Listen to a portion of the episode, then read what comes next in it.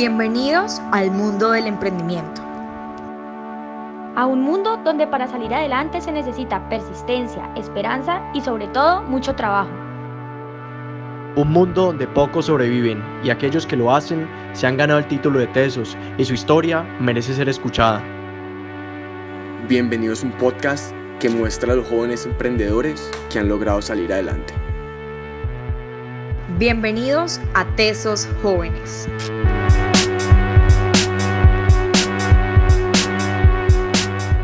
Hola, gracias por escuchar nuestro primer capítulo de Tesos Jóvenes.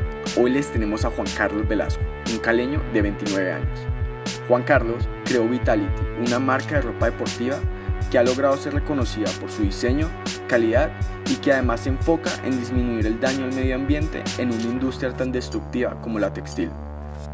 Con él charlamos acerca de su camino como emprendedor, el por qué decidió dejar su trabajo seguro en una multinacional para emprender y algunos consejos para todo aquel que quiere emprender en la industria textil o en otras industrias.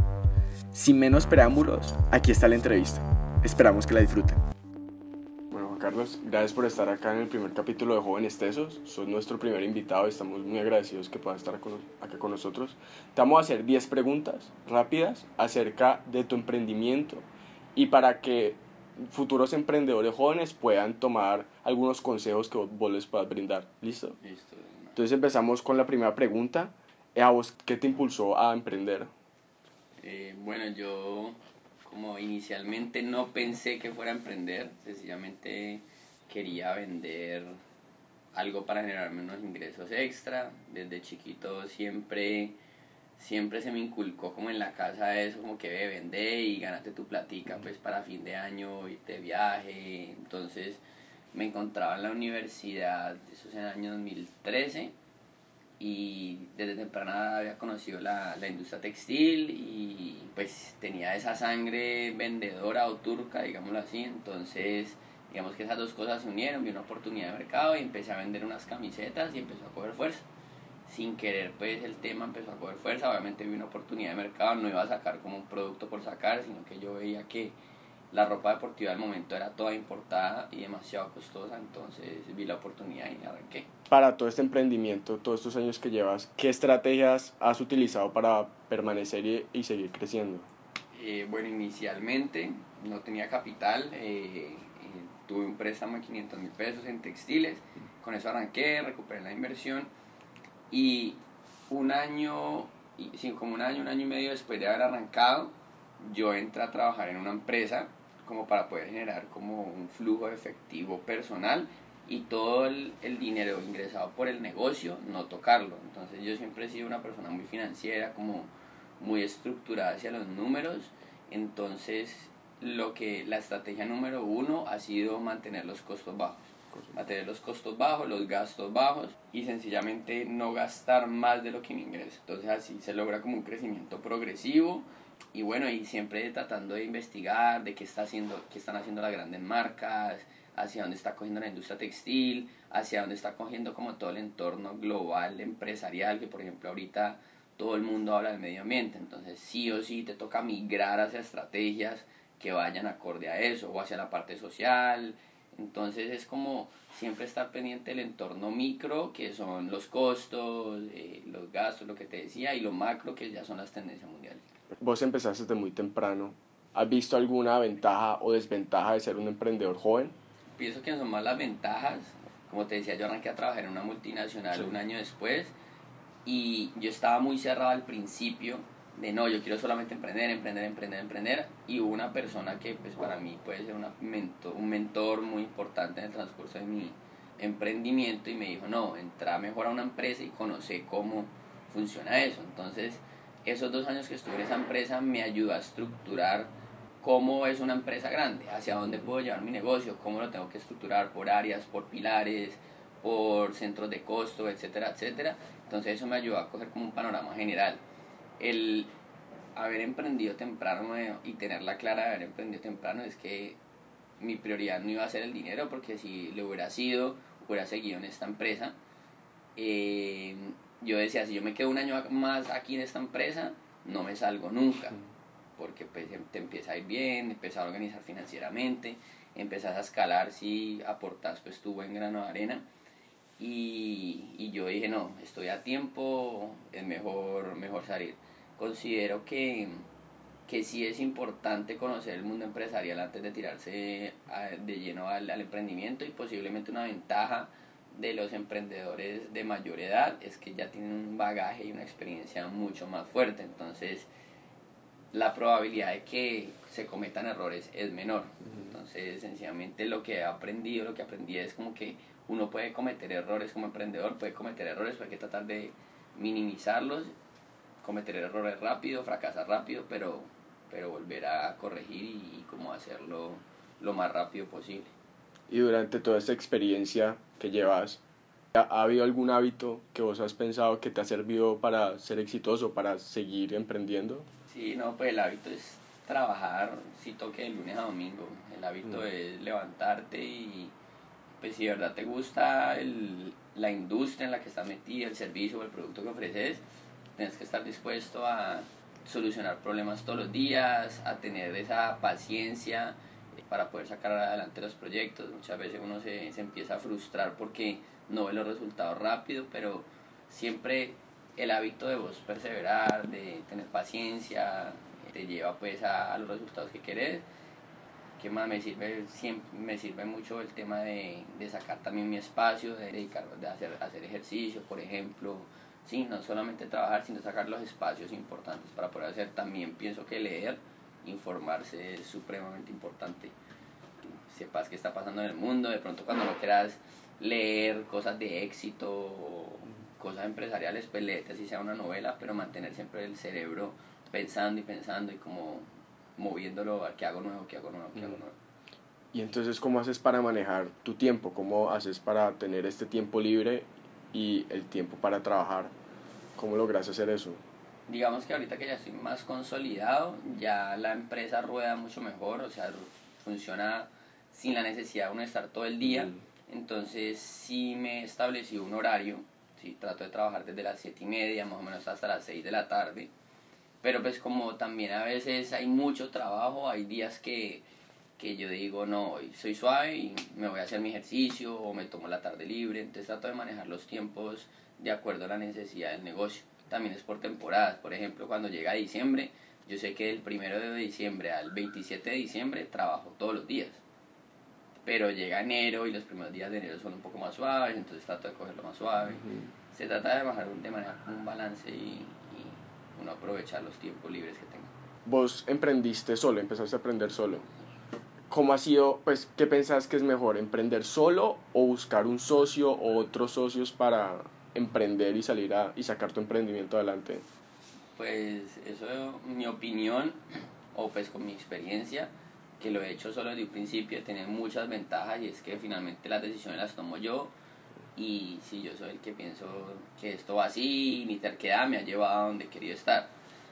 Pero indudablemente cuando tenés equipo de trabajo van más rápido y eso digamos que fue el gran salto que di de emprendimiento a convertirme en una pues una empresa ya, yo soy una empresa constituida, con, somos nueve empleados, eh, tenemos más de 70 empleos indirectos, entonces el momento que ya pasé de trabajar solo a trabajar con un equipo de trabajo, me di cuenta que uno va mucho más rápido. Ahí lo que tiene que ser uno muy selectivo es en, encontrar las personas ideales. He tenido, yo entré a hacer una fusión con una empresa también, con otra microempresa, y se encuentra uno con personas que no tienen la misma disposición, entonces entra uno a chocar, pero bueno, como líder de, de, de negocio, como el líder de la empresa, logré encaminar y enrutar el negocio y tomar las decisiones pertinentes para que esté la gente que de verdad te aporta y crea en vos. Ahorita que estás en el, en el mercado de ropa deportiva, ¿por qué decidiste irte por este mercado? ¿Viste alguna oportunidad de negocio para lograr meterte acá o qué fue? Sí. Pues bueno, primero la industria textil es una industria de necesidad, es una industria que siempre va a tener consumo porque todo el mundo consume ropa. Sin embargo, es muy retador porque pues, es una de las industrias que más impacto genera en el medio ambiente, entonces hay que tener mucho cuidado con los insumos, los proveedores que uno escoge. indudablemente en el momento, en el 2013, cuando dije voy a hacer ropa deportiva, venía un boom del fitness de Estados Unidos, digamos que todo lo que toca Miami, Florida, todo el, el este pues de, de Estados Unidos, de una se replica en Colombia. Así está pasando con el comercio electrónico, con el tema de salud, de comida fit. Entonces ese boom del fitness venía sí o sí hacia Colombia. Todo el mundo pues, se abrieron, creo que hay como 170 gimnasios en Cali. Entonces yo dije, no, hay una oportunidad de mercado. La gente va a empezar a consumir más ropa deportiva. La gente cada vez quiere dejar de ser formal en sus trabajos. En Estados Unidos la gente ya, las mujeres por ejemplo, ya se van a trabajar en leggings y en blusitas. Entonces eso, aunque todavía no ha llegado a Colombia del todo, ha empezado con una tendencia. Hoy en día ya, ya hablamos que la ropa deportiva representa el 25% del mercado de la moda. Indudablemente vi una oportunidad de mercado, teniendo claro que tenía que diferenciarme, no iba a sacar un producto a competir con precio. Sí, obviamente uno tiene que estar pendiente de los precios y la competencia, pero yo no compito por precio, compito por calidad y por servicio. Entonces, sí vi una clara oportunidad de mercado que viene en crecimiento, los números globales lo muestran, como te dije en un principio, hay que mirar el tema macro para poder tomar decisiones micro. Y hay un hay nuevos emprendedores cada día más que se están metiendo en la industria textil porque como estás diciendo es una tendencia que está ya sea en ropa deportiva o en otro tipo de ropa. ¿Qué consejo les darías a este tipo de emprendedores que quieren entrar dentro de esta industria? Como que vos dirías, apenas empezaste, ves, si yo sabido que esto no era, era así o así, ¿qué, ¿qué, qué cambiarías o qué consejo les darías a esas personas? Bueno, sí, no, pues indudablemente mucha gente quiere emprender en este negocio. Por ahí leía que solamente el 5% sobrevive de la gente que arranca. Y es porque la gente cree que hacer ropa es cortar, pegar y vender. Y realmente detrás de todos los procesos hay muchos factores, factores externos, corte, estampación, moldería, bueno, son muchos, muchos, muchos piezas que hay que engranar y la gente piensa que es fácil entonces se frustran muy rápido, ¿sí? No, que yo voy a hacer marca una marca de ropa, pero cuando empiezan a ver que la gente no les cumple, es un gremio supremamente informal, mano de obra no calificada, por eso es tan fuerte en los países, digamos, del tercer mundo o países en vía de desarrollo. Entonces tratar de evitar la frustración, de ser muy claro con los proveedores, mira, yo quiero, yo voy a emprender, yo no te voy a prometer a vos que vas a sacar ya sin unidades, saquemos estas unidades y vamos viendo. Así empecé yo y siempre, siempre pagarles a tiempo, pagarles lo justo mientras creces, mientras, mientras ellos empiezan a consolidar tu grupo de trabajo, te conocen, ser una persona íntegra con ellos. Yo realmente cada que llego de los talleres valoran mi llegada, ¿sí? porque desde hace siete años he sido muy serio con la gente. Para mí los proveedores son los primeros. Antes que los clientes van los proveedores porque con ellos son los que funcionan. Entonces tratar de tener la paciencia, de entender que no es un mercado fácil, que hacer ropa no es fácil, que para sacar un producto final al menos tienes que hacer tres muestras y no frustrarte en el camino. Un último consejo que le darías a todos los emprendedores jóvenes que están tratando, que están empezando en su emprendimiento, que ya llevan un par de años y se están dando cuenta que la vaina no es tan fácil como parece al principio. ¿Algún consejo que les darías? El consejo es que si tienen miedo, pues que dejen el miedo, si no, no se atrevan, porque pues fácil no va a ser, es complicado, pero es muy gratificante. Entonces, es, depende de lo que quieras en la vida, porque es que como que no, está de moda emprender, eh, emprendamos, es de acuerdo a lo que cada persona quiere. Si realmente vos, tu prioridad es el dinero, por ejemplo, pues no emprendas, porque vos no vas a, a o sea, entre más creces, pues más costos tenés mientras consolidas tu empresa. Llegar al día que tu empresa está solidificada y puedes ponerte un buen salario, puedes trabajar con un grupo de trabajo y delegar cosas, pero en un principio es duro, es difícil delegar, por ejemplo, entonces es voz contra voz. Tienes que tener paciencia y resiliencia y, y siempre pensando para adelante.